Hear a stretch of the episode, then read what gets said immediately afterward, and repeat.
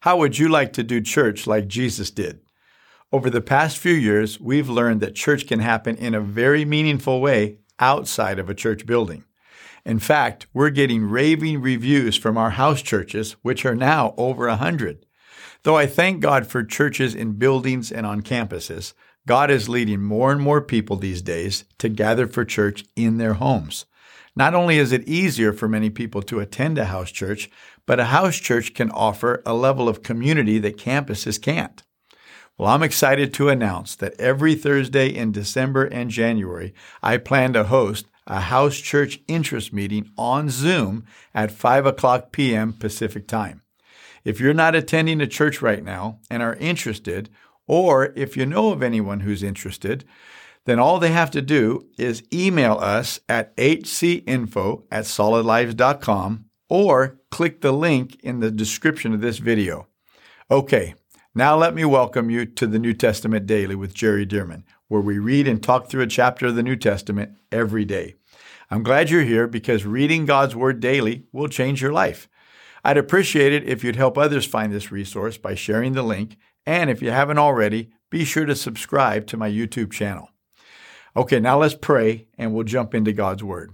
Father, thank you for the Word of God. Thank you that it's inspired. I pray that each person watching or listening today will hear what you have to say to them through your Word. And we pray it in Jesus' name. Amen. Okay, Luke chapter 18, and here's what it says. Then he spoke a parable to them that men always ought to pray and not lose heart, not give up, so to speak, not get discouraged. Verse 2, saying, here's the parable, there was in a certain city a judge who did not fear God nor regard man. So he's breaking the two most important commandments, love God and love people, right? Well, this judge was not like that. He did not fear God nor regard man. Now, there was a widow in that city, and she came to him saying, "Get justice for me from my adversary." And he would not for a while, but afterward he said within himself, "Though I do not fear God nor regard man, yet because this widow troubles me, I will avenge her, lest by her continual coming she weary me." Then the Lord said, "Hear what the unjust judge said." Did you hear what the unjust judge said?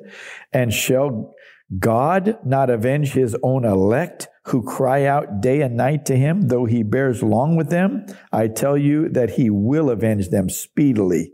Nevertheless, when the Son of Man comes, will he really find faith on the earth?" So this is a very interesting parable because there's an unjust judge and there's a widow. And the widow should have justice, but this guy doesn't care about justice. But Jesus said, even this unjust man will bring the answer that this lady needs because she persists and persists and persists. And just to get her off of his back, he gives it to her. And then Jesus said, if he'll do that by her persistence, so will God do it, and God will avenge his own elect. In other words, well, who elected them? He did. He did. Everybody in the body of Christ, everybody that's truly born again, they are the elect. God elected them. Jesus said he will avenge his own elect who cry out day and night, who cry out day and night. Folks, we need to pray and we need to stay with it. We need to ask and we need to stay with it. We don't just ask for things that, of course, according to the will of God, but we don't just ask for things and just say, well, if he wanted to do it, he would have done it. No. Jesus is saying, no, call out to him. Father will be moved by your prayers. Why? You're his elect. You're his people. And it says, will God not avenge his own elect who cry out day and night to him, though he bears long with them? Though he bears long with them, I tell you, he will avenge them speedily. In other words, he's not going to delay too long. He'll do it speedily. Nevertheless, when the Son of Man comes, will he really find faith on the earth? Oh, may he find faith in me. May he find faith in you. May we ask fervently and call on God to change things and make a difference. Okay, verse 9. Also, he spoke this parable to some who trusted in themselves that they were righteous and despised others. Two men, he said, two men went up to the temple to pray, one a Pharisee and the other a tax collector. The Pharisee stood and prayed thus with himself, or prayed this way, God, I thank you that I am not like other men, extortioners, unjust, adulterers, or even as this tax collector, which is terrible that he would be thinking about that. I fast twice a week. I give tithes of all that I possess. And the tax collector, standing afar off, would not so much as raise his eyes to heaven, but beat his breasts, saying, God, be merciful to me, a sinner. And Jesus said, I tell you, this man went down to his house justified rather than the other. For everyone who exalts himself will be humbled, and he who humbles himself will be exalted. Boy, what a powerful teaching that is. Verse 15, then they also brought infants to him, that he might touch them. But when the disciples saw it, they rebuked them. But Jesus called them. Of course, the disciples didn't rebuke the infants. They were rebuking the parents that brought them. But Jesus called them to him and said, let the little children come to me and do not forbid them, for of such is the kingdom of God. Isn't that interesting? Of such is the kingdom of God. Now, is that telling us that there are children in heaven? Well, I think so. I think so. You know, every miscarriage, I believe, every abortion, I believe, means that a child goes directly to heaven and grows up in heaven. And Jesus speaks as if they love children in heaven. And of course they do. Of course they do. Precious. And so he's saying here on earth, let the children come to me, for of such is the kingdom of God. Verse 17, assuredly I say to you, whoever does not receive the kingdom of God as a little child will by no means enter it. We have to be that simple in our thinking, just to believe the gospel, to believe God, and to take God at his word like children do. Some people would call that naive, but it's not naive. It's just simply believing God and responding to him as a little child would. Verse 18, now a certain ruler asked him, saying, good teacher, what shall I do to inherit eternal life? So Jesus said to him, why do you call me good? No one is good but one, that is God. You know the commandments, do not commit adultery, do not murder, do not steal, do not bear false witness, honor your father and your mother. And he said, all these things I have kept from my youth. So when Jesus heard these things, he said to him, you still lack one thing. Boy, wouldn't you like for Jesus to say you only lack one thing? You still lack one thing. Sell all that you have and distribute to the poor, and you will have treasure in heaven, and come, follow me. But when he heard this, he became very sorrowful, for he was very rich. And when Jesus saw that he became very sorrowful, he said, how hard it is for those who have riches to enter the kingdom of God. For it is easier for a camel to go through the eye of a needle than for a rich man to enter the kingdom of God. Well, this is likely a real needle, like a needle and thread that we would use to sew. But you know, also, it's interesting that when you go to the Middle East, like when I visit Israel, I've been there 17 times, they have these gates, but within these big, massive gates, they have a door. And the way that this would work is if you were in a city that had big gates, well, those gates would be open during the day, but at night, those gates would be shut. Why? Because you don't want an enemy army rushing through the gates and taking over the city while you're sleeping. And so, if a traveler, say that was from your city, got back late into the evening, well, they don't want to open the big gates for this traveler to come through.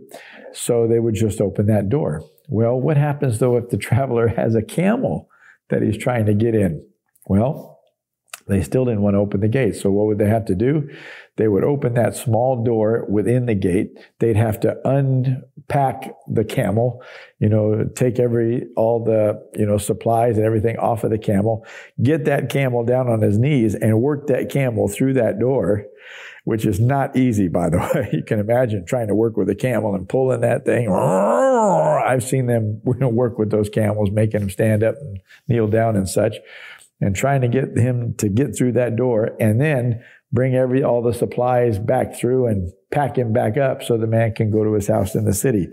And so in the same way, it is easier for a camel to go through the eye of a needle than for a rich man to enter the kingdom of God. Well, in a sense, this is what Jesus was doing with this man. He was telling him, I want you to unload everything that you have and then come on into the kingdom of God. Follow me.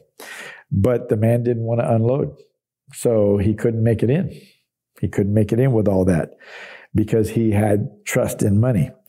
And so those who heard what Jesus said, who then can be saved? But he said, the things which are impossible with men are possible with God. Then Peter said, see, we left all and followed you, which was true. And he said, assuredly, I say to you, there is no one who has left house or parents or brothers or wife or children for the sake of the kingdom of God, who shall not receive many times more in this present time and in the age to come eternal life. So notice in this present time, what's happening? I'll load the camel back up. If you'll lay your life, give whatever you have to give to do what I tell you to do, I'll bless you on the other side of this. I'll bless you in this present time, and you'll have eternal life in the life to come. Okay, verse 31. Then he took the 12 aside and said to them, behold, we are going up to Jerusalem, and all things that are written by the prophets concerning the Son of Man will be accomplished. For he will be delivered to the Gentiles and will be mocked and insulted and spit upon. They will scourge him. That is the whipping that he took, the cat of nine tails and such. They will scourge him and kill him. And the third day he will rise again. But they understood none of these things. This saying was hidden from them, and they did not know the things which were spoken. They just could not get their minds around what he was saying. And it was hidden from them. It's like God blocked their understanding from really comprehending it. Verse 35, then it happened as he was coming near Jericho that a certain blind man sat by the road begging, and hearing a multitude passing by, he asked what it meant. So they told him that Jesus of Nazareth was passing by, and he cried out saying, Jesus, Son of David. Now the fact that he called him Son of David meant that he was calling him the Messiah. And so that's a big deal right there. Jesus, Son of David, have mercy on me. What is he saying? You've had mercy on other people and healed them. Have mercy on me. In other words, he's not crying out that he deserves to be healed. He's crying out that mercy would be extended that he may be healed. Verse 39, then those who went before warned him that he should be quiet. But he cried out all the more. So they're telling him, stop it. This is a prophet. You're making a scene. You're acting foolishly. But he would not be stopped. You remember we were teaching, Jesus was teaching in earlier chapters, saying, be persistent in your prayer. Be persistent in your prayer. Well, let's just see what happens when somebody is. But he cried out all the more, Son of David, have mercy on me. Verse 40, so Jesus stood still and commanded him to be brought to him. And when he had come near, he asked him, saying, what do you want me to do for you? Now, this is really interesting to me, that here's a blind man. They're leading him. You know, it's evident that he's blind. He can't see. But instead of Jesus presuming that he wants healing for his blindness, he wants him to ask. And this is the way God is with us. He wants us to ask. Ask. Don't just say, well, God knows what I need. Let him just do it. No. The Bible says, ask. He wants us to ask. So Jesus said, what do you want me to do for you? He said, Lord, that I may receive my sight. Then Jesus said to him, receive your sight. Your faith has made you well. Your faith. Well, what faith did he have? Just by yelling, crying out, being relentless, not listening to everybody else tell him that you shouldn't be calling out like that, or you shouldn't be doing it again and again and again. He did it. Why? Because he believed that Jesus would have mercy on him if he could just get his attention. And so he said, your faith has made you well. Notice how many times Jesus commented on the person's faith, or with the people that were carrying the guy on the stretcher. He saw their faith. Notice how many times the Bible comments on the people's faith. We know Jesus had faith, but so many times it comments on the people's faith. Your faith has made you well. Verse 43, and immediately he received his sight and followed him, glorifying God. And all the people, when they saw it, gave praise to God. So once again, we see in the ministry of Jesus that he's telling us, ask and be persistent and believe and call on the Lord and trust him and look to him. And don't you give up until he answers your prayer. Folks, let's pray. Maybe you can stop and pray right now. We've taken some time to read the word and to hear from the Lord. Now stop and pray big things.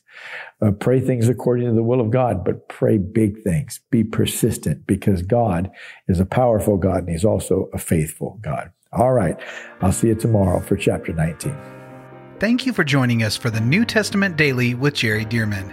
And thank you to those of you who have partnered with Solid Lives to help get this daily podcast and other resources like it to thousands of people around the world.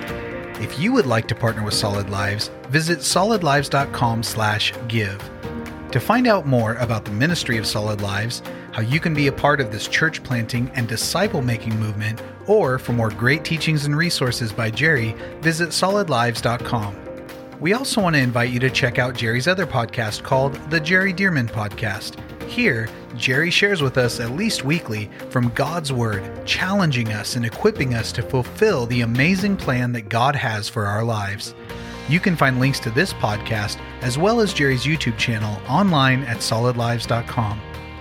Thank you again so much for joining us, and we'll see you right here tomorrow as we jump into the New Testament Daily with Jerry Dirmann.